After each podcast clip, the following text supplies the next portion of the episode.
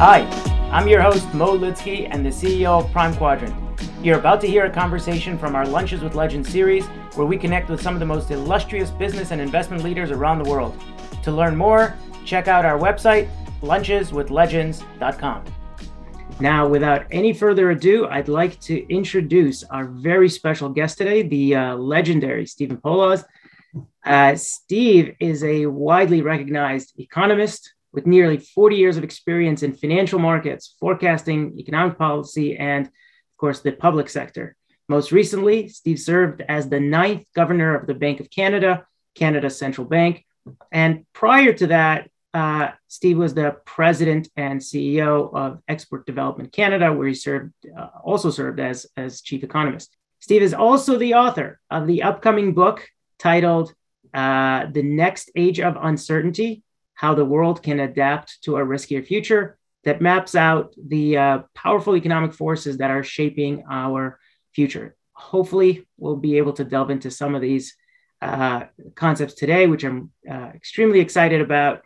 And Steve, thank you so very much for joining us for this conversation. Well, thank you, Mo. It's it's a pleasure to be here, and hello to everyone out there. It's it's it's a, it's a pleasure. Thank you. So, Steve, so let's let's just um, go back to the beginning. I mean, obviously, you've achieved um, one of the highest uh, echelons of public service in this country. Um, can you just, but if we go a little bit further back, can you share uh, with us a little bit about your upbringing and perhaps, as I always ask our guests, some of the formative events uh, that shaped who you are and perhaps contributed to your success? Well, sure, Mo. It's uh, a natural place to start, I guess. Uh, I had a very modest upbringing uh, down in Oshawa.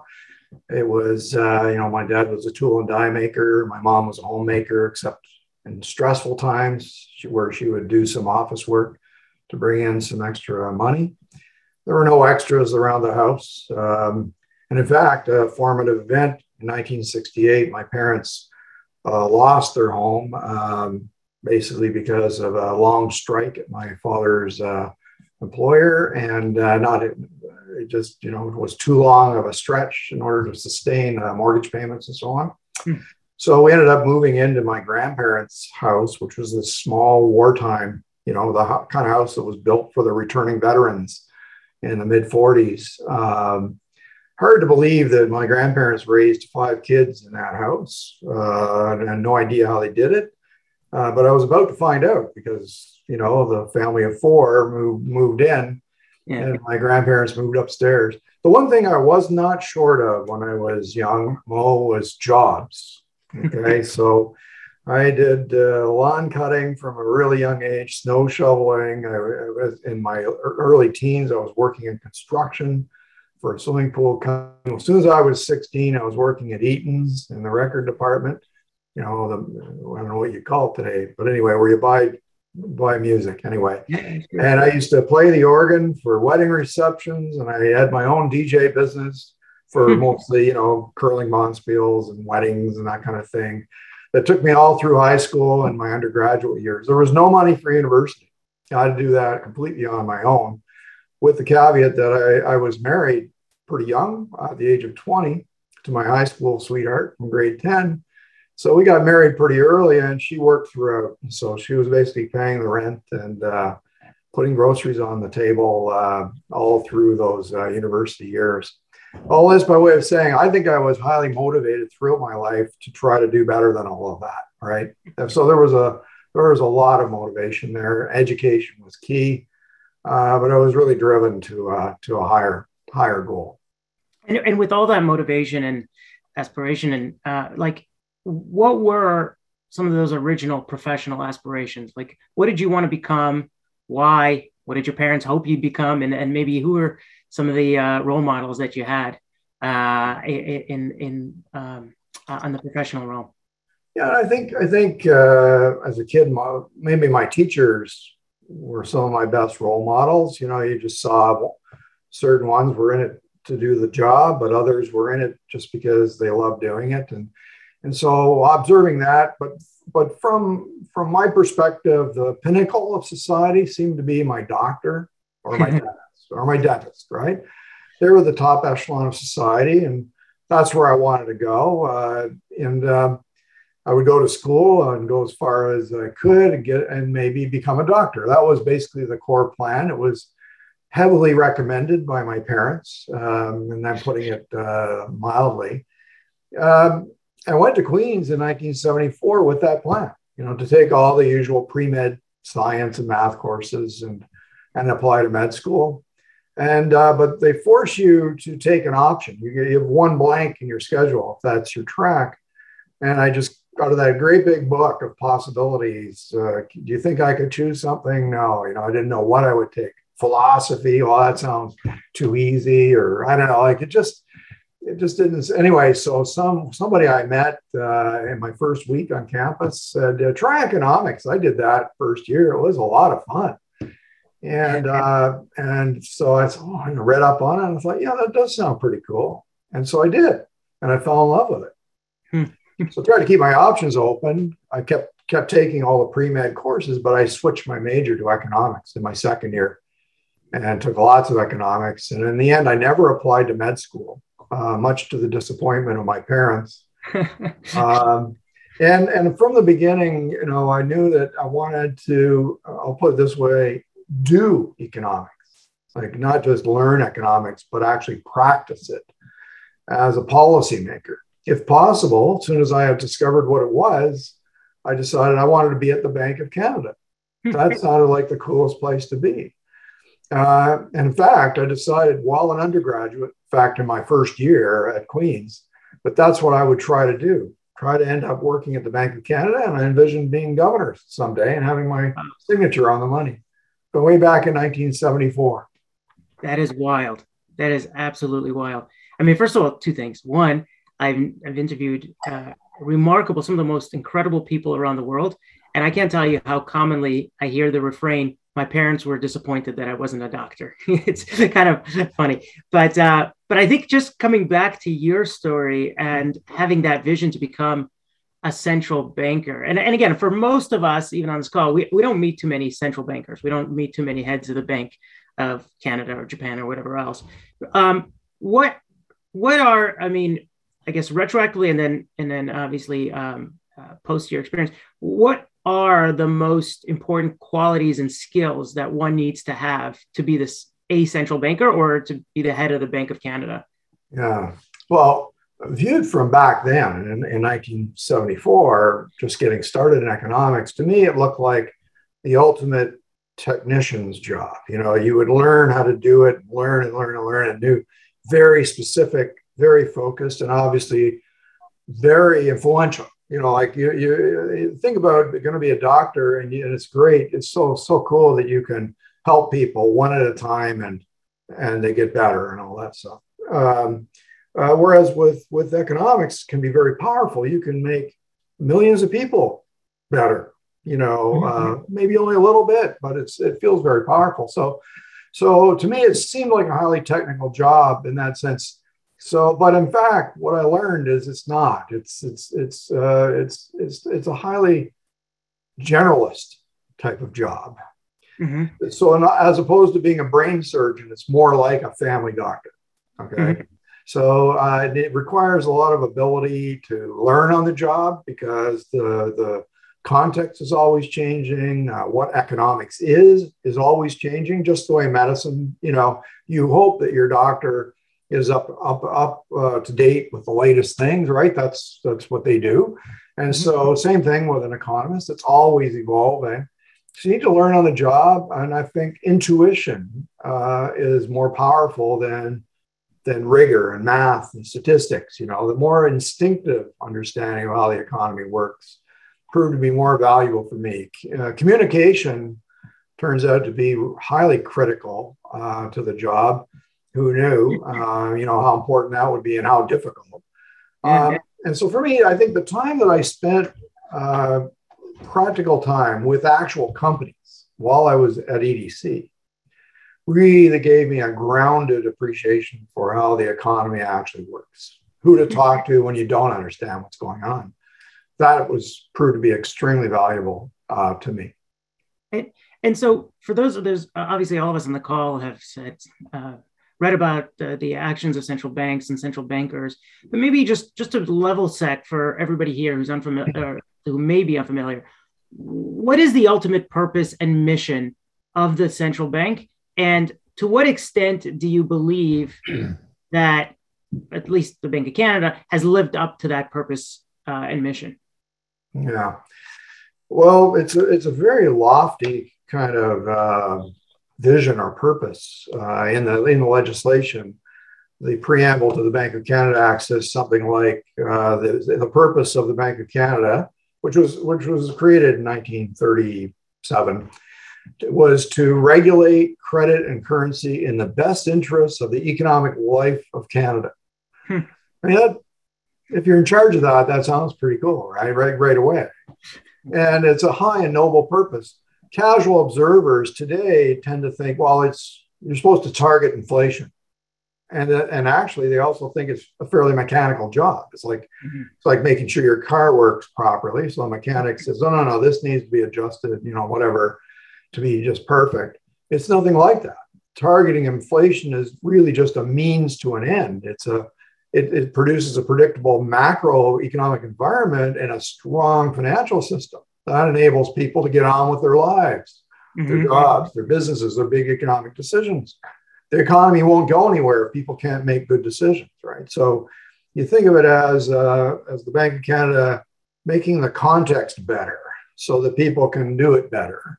Right. So the economy grows faster, creates more jobs, and all those kinds of things. Um, and the only tool you really have is interest rates. They go up or they go down.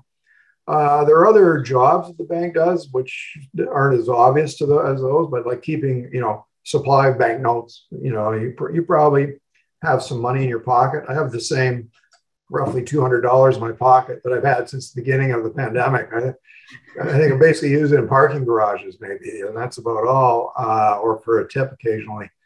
Uh, but but so and also the Bank Canada is the banker for the government. That's an important job. The government has a huge business model and they need a banker that runs that runs uh, their borrowing runs their cash balances all those kinds of things.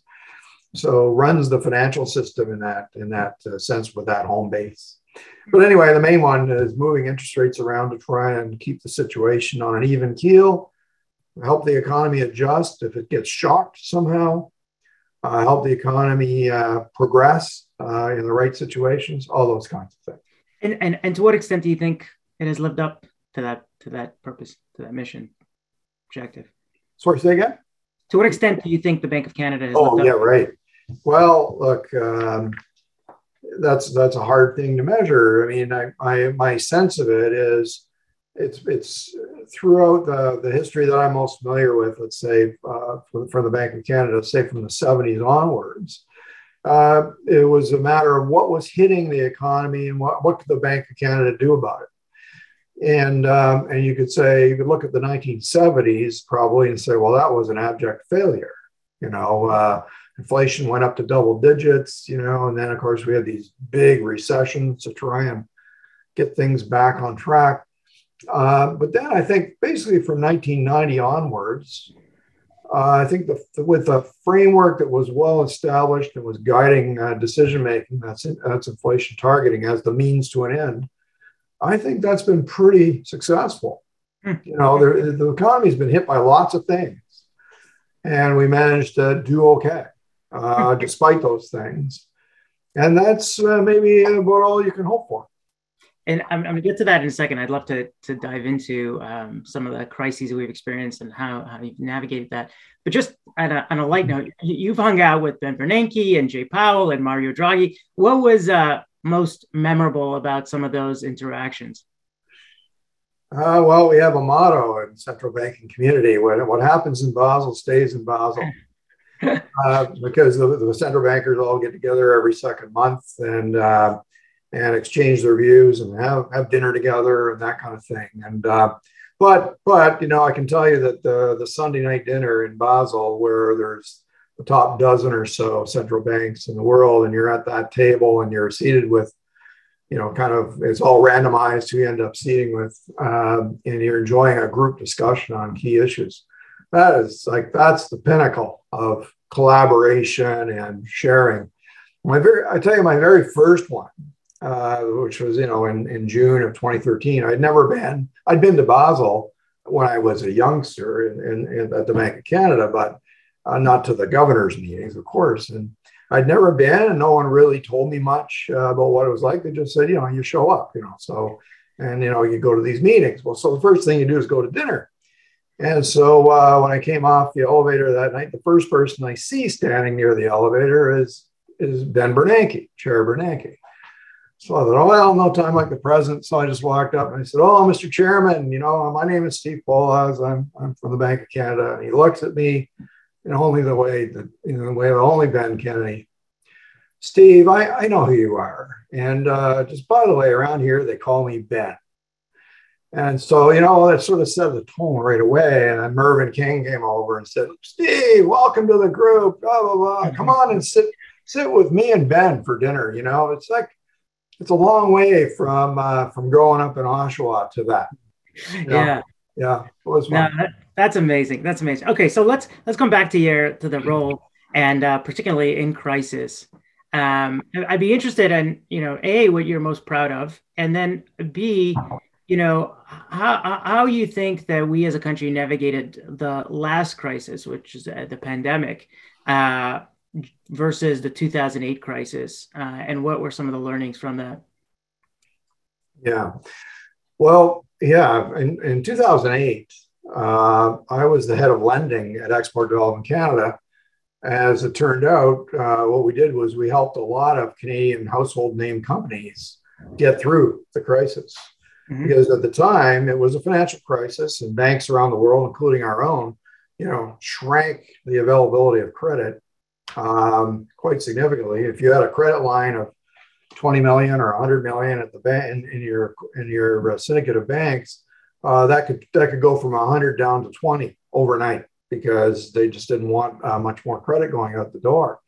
Well, so EDC was asked to lend domestically to help fill that gap temporarily, you know, while the crisis was on. And I think that's that was one tool that most other countries did not have. And I think it's one of the reasons we did better in 2008 than other countries. But the fact is, it was a crisis that went on and on and on, like from phase to phase to phase, and new tools were being developed through along the way. Well, the COVID shock looked completely different. It happened just so quickly. And, and what happened was everybody said, well, this is going to look a lot like 2008. So we might as well get all those tools up and going right away. We're going to end up putting everything into this. And so as a consequence, we never really even had a crisis in, hmm. in this. Uh, it, it, there were, of course, some touch and go days. And if you're holding stocks, that hurt, you know, as things went down. I understand this. But, you know, if you look back on it, you say, well, okay, we got all that back. If you, if you, if you played it right or didn't play anything at all, you know, you're, you're, you're back to where he began. So that's okay. And that's just an indicator of how the economy did. Uh, so the response, especially the fiscal response, the government's response, putting in place programs that were elastic, so they would get bigger or smaller depending on how much COVID affected the mm-hmm. economy, mm-hmm. and putting it in place like within a couple of weeks. And if you've applied for CERB, man, that week you got you got some money from CERB. Mm-hmm. This has never been done before. Uh, the result is that the economy, of course, the economy as we measure it, GDP went down by 20%. But after, um, but with, within three months, it was back to 97% of where it started. Mm-hmm. And that 3% was, you know, the people who were truly shut out, you know, the restaurants, the bars, the gyms, uh, you know, the whole entertainment business. So, so that uh, that was actually I don't I have no regrets over that at all. I think we mm what we did learn from that there is that automatic kinds of fiscal policy can be extremely powerful mm-hmm. in stabilizing the economy, much more powerful than interest rates. If you cut interest rates to, to help the economy adjust, well, it takes six or nine months for, for much to happen. You know, if the government does it through something like the CERB, it only took a week mm-hmm. for the money to be there and for people to be spending it and keeping the economy running. So I think that was the most important learning. And and like look, a lot of people have been asking about some unexpected consequences of these interventions. Yeah. How did, how did you guys at the central bank think about second order consequences, and how should we think about it today? Well, you said a key word there, and that was second order. That, that's an important word, not just a, a quick one. My metaphor for this is uh, you have a conversation with your doctor, and he says, Okay, you need this surgery. Otherwise, I think you're going to die. And you're like, Wow, uh, that's terrible news. But won't that surgery be painful? And the doctor's like, Well, of course it's going to be painful. What are you talking about? But that's a second order problem. The first order problem is to keep you alive. And the economy is exactly like that. A big shock comes along, like COVID, the economy could fall into the second Great Depression. It mm-hmm. literally could. All the ingredients were present. So you do everything you can to prevent that. Okay. Before you know it, people are on you like, oh, those low interest rates are causing house prices to go up. Oh, those low interest rates are causing stock markets to go up too much. Oh, those low interest rates are making rich people richer and mm-hmm. hurting average people. Well, those things are all true in a way, but they're second order issues because everybody would suffer if we had the second Great Depression. Right. Right. And so by solving that, you know, we're into the we're into the tip of the iceberg kind of issue then. Mm-hmm. Uh, these these things, of course, require that people understand the counterfactual. Once they've forgotten that there was no crisis, there was no depression, then they're still worried about the second order effects. Right. you need to remind them that gosh, it could have looked a lot different. So we have to live with a few of these for a little while until right. Things get completely normalized. Okay, no, thank you. That's that's that's great. And so that that's retroactively now. Like if we look forward, and and and maybe the place I'll start is with uh, the fact you wrote this book that's being released in February, and we'll certainly post and how people could pre-order. But the the name of the book, the, the I think it's called the, the Next Stage of Uncertainty, right? How the right. world can adapt to a riskier future. So what did you find most insightful going through that book writing process? And and maybe if you could, uh, aside from that, give uh, our participants a, a, few teasers or some of the major themes of the book. Like uh, uh, that would be great. Sure. Well, look, I I can tell you that writing a book um, turns out to be harder than I thought. That that's for sure. You get an appreciation for just how hard it is. In fact, but the thing is, I've been writing all my life. And I thought well, that would be pretty easy, but you know, I, I just you just write longer, you know. Uh, but but actually, uh, it, I've never written anything so sweeping, or or and I've never written anything really working solo. Not since my my dissertation at university, I would say. Mm-hmm. Uh, when you're used to having staff and research assistants and people that get your data and then high level people like, you know, in Bank of Canada, you're surrounded by some of the most smart people, amazing people. And they're like, oh, I read this. Uh, you should you should read it. And they tell you, oh, yeah, so I'm going to read that. Or or they read your stuff and say, oh, you know, this isn't very clear. You know, you really should say it like this. You know, well, you know, didn't have any of that. And on top of which, you don't tell anybody you're writing a book. See, if you say, oh, I'm working on a book, like, what are you doing? Oh, I'm working on a book oh wow well what happens if it doesn't go anywhere you feel pretty dumb right i mean it's hmm. like what, what happened to your book well nothing you know so you're stealing time away from family friends and other pursuits and you don't even explain to anybody why. Uh, nowadays when i read a good book i realize boy that's an achievement. I, I understand now why that's so good. And originally i was motivated to write this because i wanted to to persuade people and companies that they needed to think longer term. You know, I, I was an anti-short termism, you know, quarterly results kind of uh, notion that I had in my mind.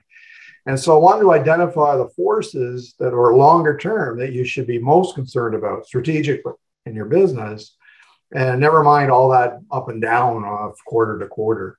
And so the book does it, it identifies five forces. I call them tectonic forces because they're so big and slow moving, operating in the economy and identify how some of those forces have given rise to major events in the past, like the Great Depression or the Great Inflation of the 70s.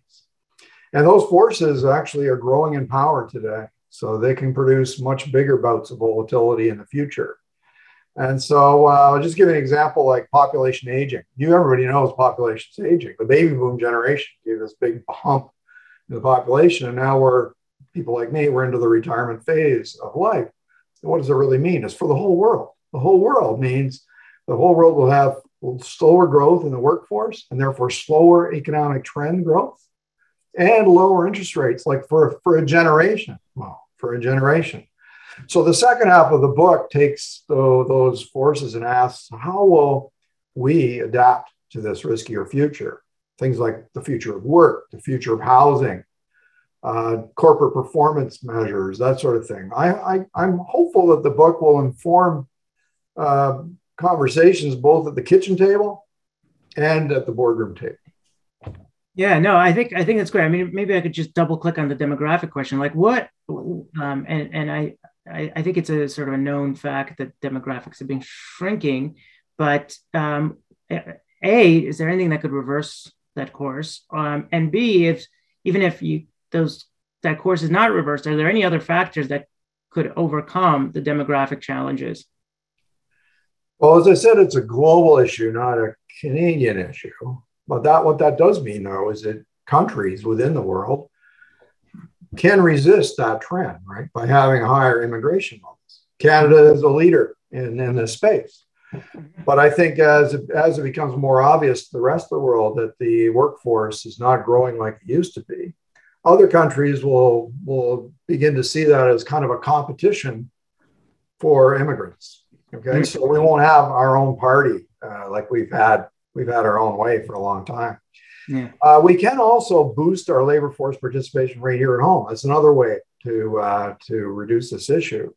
So that's what funding childcare is about. That's to get another couple of points into the uh, to the workforce, women primarily, and that's the sort of policy that can pay for itself by boosting economic growth, and therefore government tax revenues flow in as a result. Uh, but setting aside the supply of workers, the best way to counter this the slow growth trend is not demographic really at all. It's through higher productivity. Mm-hmm. Now, you know that that comes from investment in existing technology, in new technology, and in infrastructure. And Canada has been a laggard on all these fronts uh, for years, uh, not because we don't do those things, but because productivity gets held back by various things like trade restrictions or inefficiencies in our tax system, regulatory frameworks, permitting rules, just say red tape kind of in general. And so I think addressing the headwinds to productivity growth will, will bear more fruit than, you know, trying somehow to boost investment. Companies will invest if you if you give them the daylight in order to uh, to do it. Yeah, I mean, let me actually again come back to that. That's it's a, um, you mentioned that we've kind of uh, under investing in technology, or I think you alluded to that. And when you think about Canada, we all are aware of the concentration of Canadian wealth, largely tied into the things that either come out of the ground, the real estate itself, and some of the financing activity around that. Like that's that's a massive, disproportionate uh, uh, segment of our economy. What are some of the implications of that? And as you and one of the questions that came up was uh, housing. Um, uh, how, how are you seeing that that being affected? So broad question: What concentration of Canadian wealth and and housing specifically? Right. So, I mean, look, Canada. I always like to ask people: Do you do you think you'd be better off to have these things in the ground, or do you, or would you rather be a country without any of those things in the ground? Well, most people, when you ask it that way, say, "Well, I'm glad we've got great farmland and forests and lots of water and a fishery and oil and natural gas and lots of hydroelectric power, nuclear, uh, all the ingredients we need for nuclear, uh, metals, minerals, all that stuff. So if you if you had to buy all that from somebody else, well, that wouldn't be as good, right? So mm-hmm. it's not a curse; it's an endowment. It's it's uh, it, we we can be you become dependent on them, but, but that's because you have them. Now we've been far better off having them, uh, and we will be in the future too. So I think there's a very long future of of those businesses uh, prospering the world. If you if you go back to a book I had to read in university in, the, in around 1971, uh, uh, 72 rather was when it was published, and that's the limits to growth, uh, published by the, the Club of Rome. So now it's 50 years old. That book. I mean, it was totally wrong. But, but, but the thing is, it, it gave you an indication they had actually figured out we were going to run out of copper by 1999 mm-hmm. turned, out, turned out not to be true. Uh, but the point is, there are limits. Okay. And Canada is well blessed in that space. Now, you ask about real estate, which is another matter. The share of total investment in the economy that's been going to housing has risen significantly over the last decade. I think this is a natural consequence of high levels of immigration and low rates of interest. So compare one country to another. Oh, look, we have more investment in housing than that other country. Yeah, well, did you look to see if their population was growing? Well, no, it hasn't been, or it's been very growing very little. Mm-hmm. And so, uh, with our immigration levels, we're growing by one percentage point or more per year.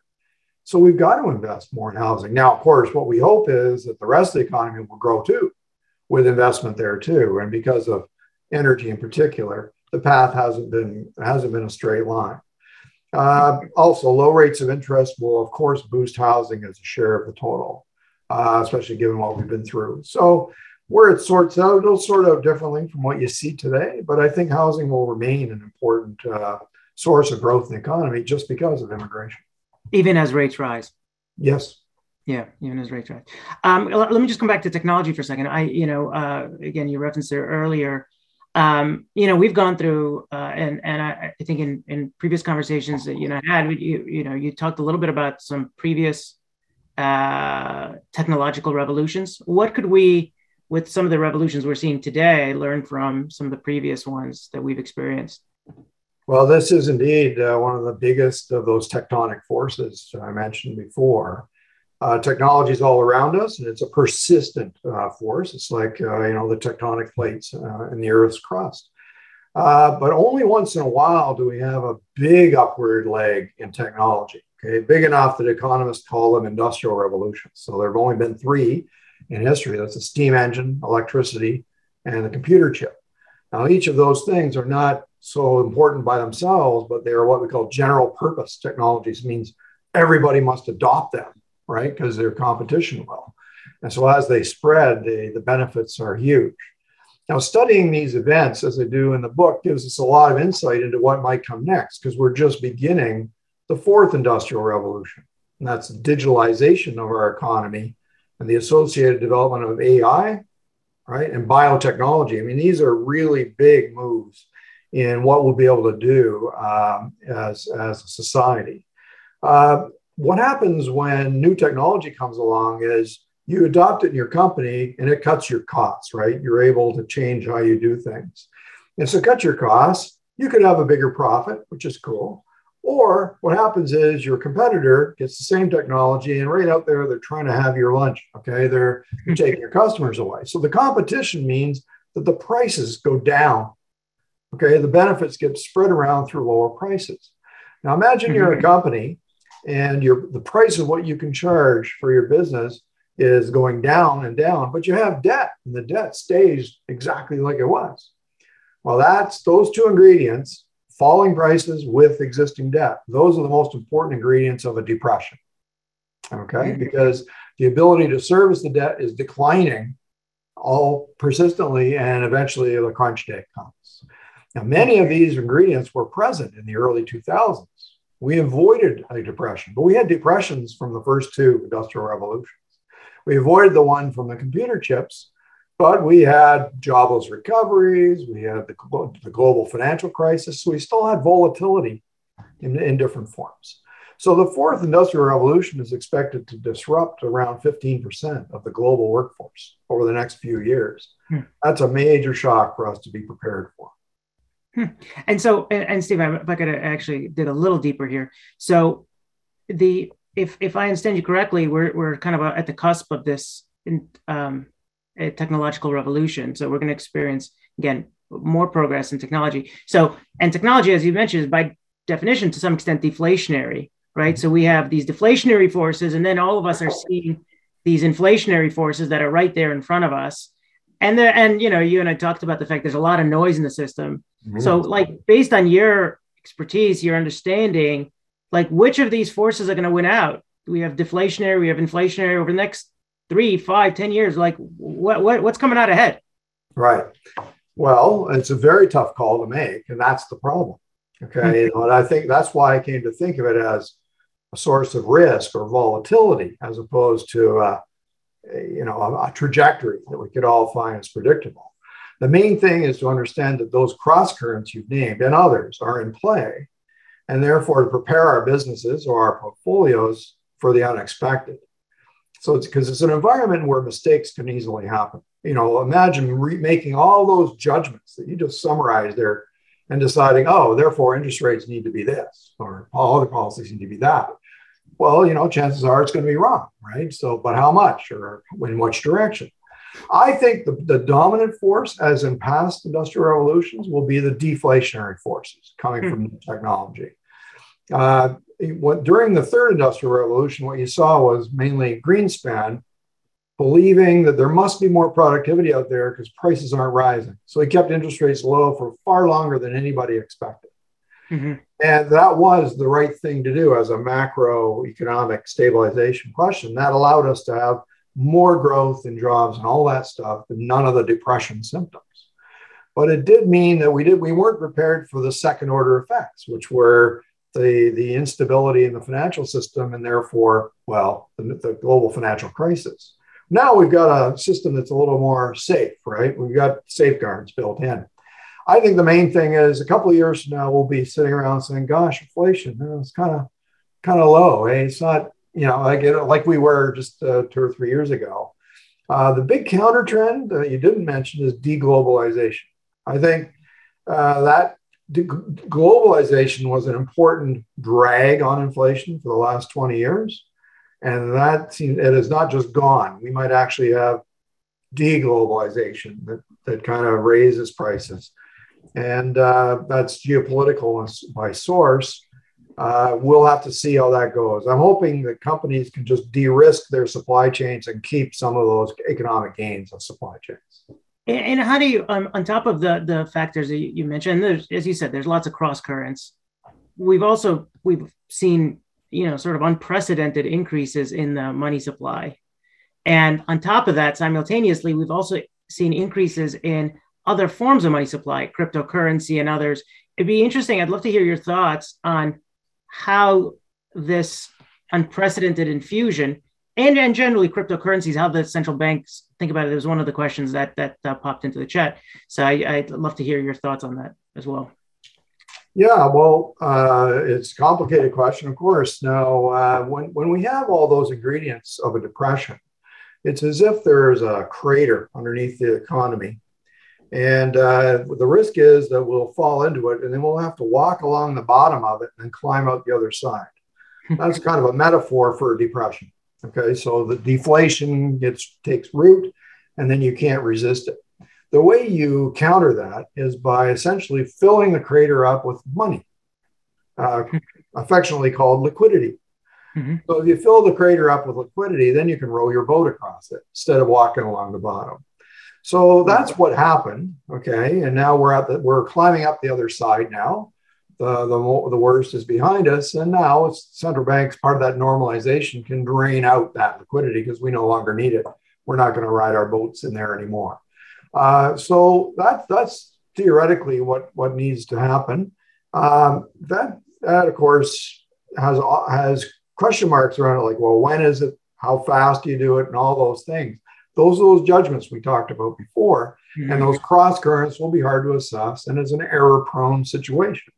Mm-hmm. So, as investors, you need to be prepared for unfortunate outcomes, but chances are it'll be okay. But be prepared for the. Remember, remember, the risks are, are higher than they've been for a long time. Now, uh, as for crypto, that's all separate separate matter, in my view. Um, you know, we have these uh, these new uh, we'll call them not not currencies uh, because they aren't actually currencies but they're more like crypto assets, I guess. They're things that you can park your wealth in. And uh, if enough people cotton onto them, you know, there's a chance it will rise in value. Um, I, I, think it's fairly fairly close to gambling myself. So it is a, it's definitely a high risk uh, kind of strategy.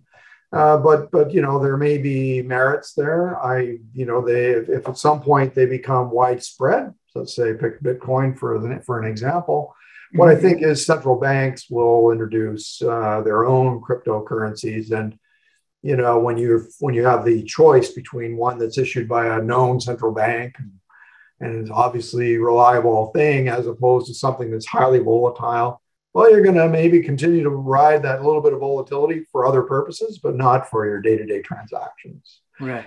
Right. So it's uh it's a card right now. It's in a gray zone, and we'll we'll watch it unfold with a lot of interest. But the central banks are getting themselves ready.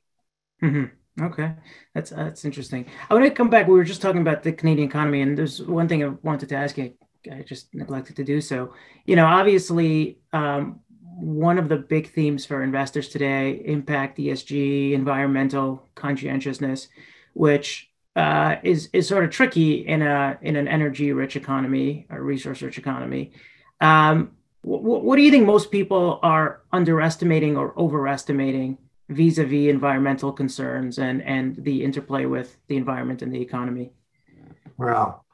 Well, that's that's a question, all right, Mo. Uh, it's probably the biggest question mark that we face in our business environment. Governments are having difficulty laying out a path from here to 2050. Maybe you saw at mm-hmm. COP26 um, how, how, how much jockeying was going on in the, the negotiations, and and you saw some things got decided. But and I remind you that it was called COP26 because it's the 26th time right? that they've met to do this. So that's at the international level, but it's no simpler at the domestic level. We have multiple levels of government, and uh, no one's going to simply just just agree on a path. But what does impress me is how investors have embraced net zero. So not just investors are saying, uh, "Look, I want my portfolio to be consistent with net zero by 2050. Make it happen." So you know that's what the portfolio managers are doing banks and pension funds are signing on. So that means you're intermediaries. So if you're a company doing whatever you are doing, your bank is saying, well, wait a minute, show me your carbon footprint, show me how you're going to progress it, you know, et cetera. Mm-hmm. So there's an accountability that's emerging there. And uh, and so if everybody, every company makes it to net zero, I think we can get to net zero, even if governments can't agree on all the things that uh, they're going to do. So I think people are underestimating just how difficult that transition to net zero emissions will be. It's a lot more than just switching to an electric car, which is kind of how a lot of folks kind of summarize it. Mm-hmm. Uh, just a couple of facts I'll, I'll throw at you. Um, over 80% of global energy needs today come from fossil fuels, mm-hmm. 80, over 80%. And there are over 3 billion people in the world who do not even have access to electricity or gas for heating or cooking. Three billion. Well, they're not just going to switch to an electric car. They don't, they don't even dream of cars. Okay. The global demand for energy was not going to stay constant. It's going to go up by like 50, 60% over those same 30 years, right? Mm-hmm. So just meeting that increase in demand with pure green sourcing, that will be a huge accomplishment for the mm-hmm. world. Mm-hmm. Even with some outright switching in countries like ours, you know, to, to be increasingly green in our in our sources, will leave at least 40 or 50% of global energy needs depending on fossil fuels in 2050. and we all watch Star Trek. You know, on Star Trek, there's everything's made of plastic. That all comes from uh, good old Canadian oil. So you know, you know, there's still going to be value in these in these resources. The only way, in my mind, to reconcile our green aspirations with our carbon backbone is carbon capture. Mm-hmm. That's taking the notion of net seriously. Some people just reduce that to not net zero, just zero. We just won't use those things anymore. I really don't think that's practical. I think they're underestimating what sort of a convulsion uh, mm-hmm. that could create in the global economy. Interesting. And you mentioned three billion people that have no access to electricity and you know in a slightly smaller way at the domestic level. You know when we think about i'm actually curious on your thoughts on on inequality and rising inequality is is there is there any way that we get out of this uh, in a inequality quagmire without revolution or some really aggressive redistribution tax policy Well, you've just laid out uh, the, the, two ends of the uh, of the possibilities. I hope there are many options in between. I, well, but, but anyway, yeah, revolution or uh, you know anyway. So it, you're right. You've put your finger on a really important trend. Uh, uh, just over 70% of the of global citizens have seen rising income inequality over the last decade. It's not necessarily an old problem. It's it's a brand new problem. It's getting worse as we sit here. And uh, so what happens is actually in every one of our past three industrial revolutions, there's been an increase in inequality. Uh, very basic reason is that uh, when you put a new technology in place, you economists think of it as causing like yeast to spread around and everybody gets some.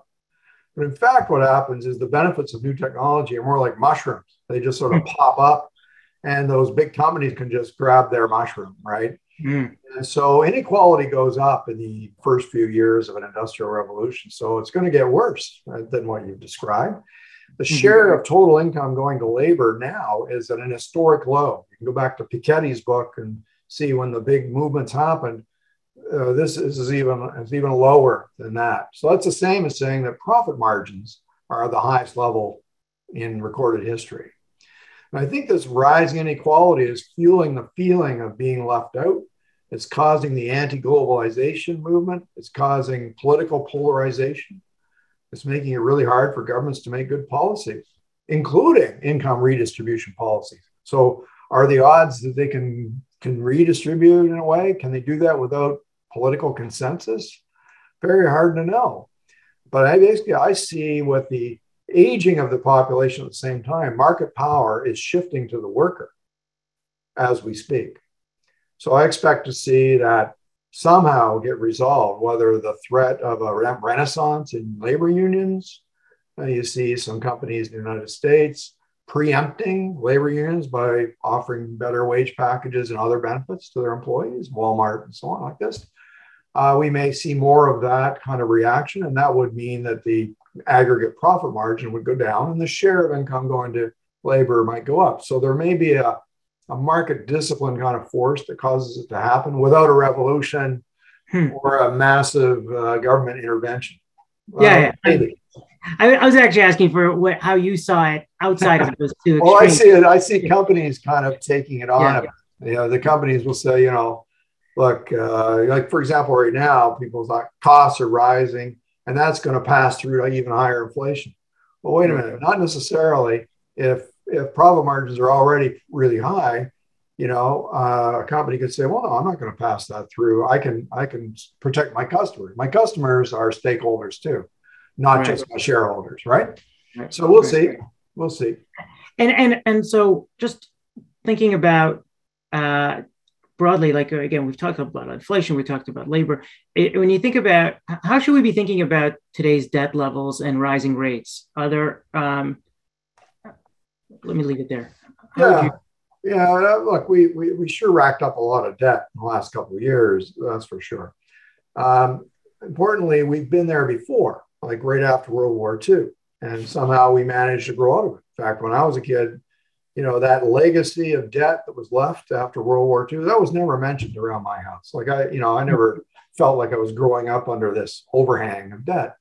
We grew out of that uh, back then. And of course, we had a lot of extra growth because of the baby boom. So that helped. Um, we can do that again if we put our minds to it. Interest rates are way lower these days. Uh, interest service uh, for the government is about one fifth or so of what it was in 1994. So there's there's a lot of room to maneuver there. So for, for it to be sustainable, all we really need to do is make sure our trend growth rate is high enough to make the debt service easy. And I think that means focusing on doing some of those things that will boost productivity growth and boost the trend line for the economy. It includes, by the way, in, in uh, bringing in immigrants. That that's an important source of our growth. And it means doing things like childcare because that will also boost our economic growth. It also means taking away some of those red tape, uh, the, the restrictions, the cross provincial uh, differences in regulations. Those are things that slow our growth down. Uh, those are big moves. Um, so, in the absence of those big moves, uh, which which would require a lot of uh, political will and a lot of leadership that I don't yeah. necessarily see today, uh, do you believe in the absence of those that we're in for a slower future growth? Um, yes. Uh, I mean, in the absence of those, uh, we'll be cutting it close, let's say. I think that we can grow, you know, 1% from immigration and say another one percentage point from, you know, productivity growth. Okay. Mm-hmm. That, that, so that's 2%. And if we have 2% inflation, that means headline growth of 4%. That's the revenue line for the for the economy and therefore for the government, whose tax revenues would automatically grow at that. So that means that as long as interest rates that the government's paying are under 4%, the debt level is sustainable. In fact, it will fall as a share of the economy steadily through time. Uh, but if we can boost that growth by half a point, it makes a big difference to that equation. Sure, sure. So that's why I think it's it's worth, even if there's small things that we can agree on, it's worth doing that and not just waiting until we get the perfect uh, outcome. Yeah. Interesting. I mean, look, there's a lot of fascinating dynamics you referenced. I'd be interested um, in the market. I'd be interested to, to hear your thoughts on who might be some of the winners and who might be some of the losers in that environment. And I guess the, the perhaps the easiest way to frame that is if if let's say um, I know you have lots of roles. First of all, with Osler as a special advisor, you sit on a lot of boards. Let's just say today you accepted the role of chief investment officer for a large pool of, of capital, private, institutional, whatever it is. How would you think about capital allocation differently today than you may have 5, 10, 15 years ago? Yeah. Well, that's the that's the money question, isn't it? Um, well, we, we know from past industrial revolutions roughly how it's likely to work. That the winners will be those who deploy the new technology first. Okay. There's a major first mover advantage. So it's a bit of a race. And if you sit back and watch to see if your competitors uh, are going to do it, well, uh, you'll be last. Uh, given the future shortage of workers, I think the winners will also be those who attract and retain the best workers. That, that it'll feel like you're giving away some of that profit margin, but that's a form of risk mitigation or insurance against losing them because I think it's going to get ultra competitive uh, for the right workers out there in the next few years. And given that the macro environment will be more volatile than we're used to, higher risk, the winners will be those who can turn risk into return. Okay. Risk management, you know, if you look at a thing and say, "Oh, that's too that's too risky. I need a high rate of return," I'm not going to do it. And your competitor might say, "I know that's risky, but I've got the best kind of staff for managing that. I bet I can achieve a higher rate of return out of that risk after adjusting for risk." And so that risk management practice will be an important contributor to the returns. Mm-hmm. And as an investor, that means you got to look for all these things. Okay, stock picking, I think, will become once again a profitable occupation. Uh, I think index investing will do far less well uh, because the macro environment will be challenging. Nothing will go in a straight line, but beneath the surface, there will be major success stories with the characteristics that I've mentioned. And as for households, I think households are likely to maintain a higher level of savings as a bigger buffer than they have in the past. We're always already seeing signs of that now, and uh, and so that they can ride out, uh, you know, temporary bouts of unemployment it'll be it'll be unemployment punctuated with scrambling for workers. You know, kind of this volatility uh, that makes it hard for you to uh, to manage your affairs without more of a buffer. Right, right. And, uh, and just to wrap up this conversation of risk, um, what keeps you up at night? Like, what do you see as the greatest risks that we're facing today, which we didn't already touch on? Well, I sleep like a baby. I, I, wake up every two hours screaming.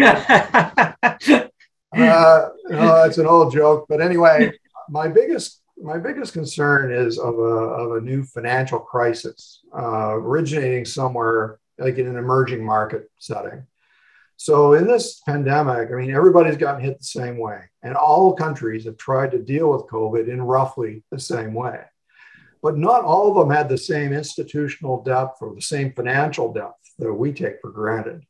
Mm-hmm. So I look at countries like big countries like Brazil or India, see just how strained they are given the experience, and it's not over yet. And that that is what I worry about having another crisis that could look, say, like kind of like if you remember the Asian financial crisis mm-hmm. in the late 90s, that thing spread to Latin America and then it spread to Russia by 98. So it was like a one year period of you know craziness in the markets. But I'll counter that with my source of optimism, and that is technological progress. I'm, I'm old enough to live between the second industrial revolution and the third, and to see that third unfold in its entirety. And I can hardly believe what has changed in my hmm. lifetime. And I think this is going to happen again over the next 10, 15, maybe 20 years. You've heard me say volatility and risk a few times today, but you just remember that risk is two sided. Okay. When you hear risk, it sounds bad, but risk is actually two sided, that there's good luck as well as bad luck out there. And those big dollops of good luck are going to be highly progressive for society. So I happen to think that actually the good luck is going to outweigh the bad luck, even yeah. if it's risky. Well, no, I love that optimism. I love that optimism. So I think we'll have time for just one more question.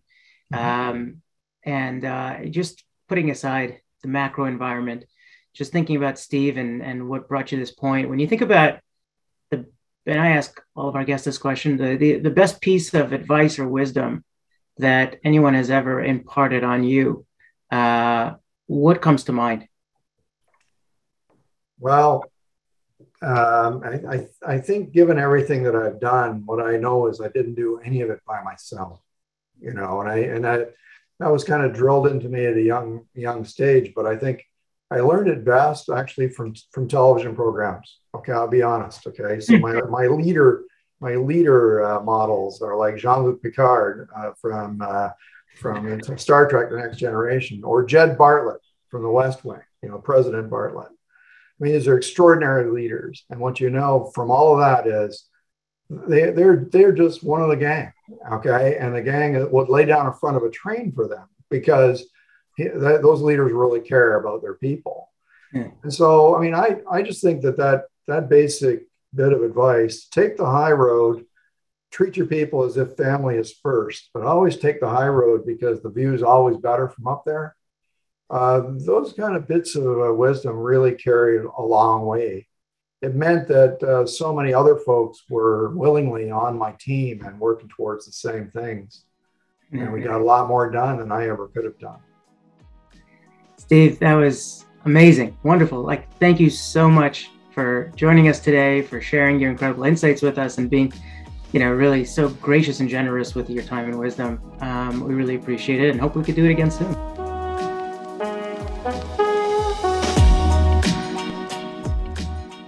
Thank you for joining us today. We are grateful to each of you and to each of the generous sponsors that made today's program a reality.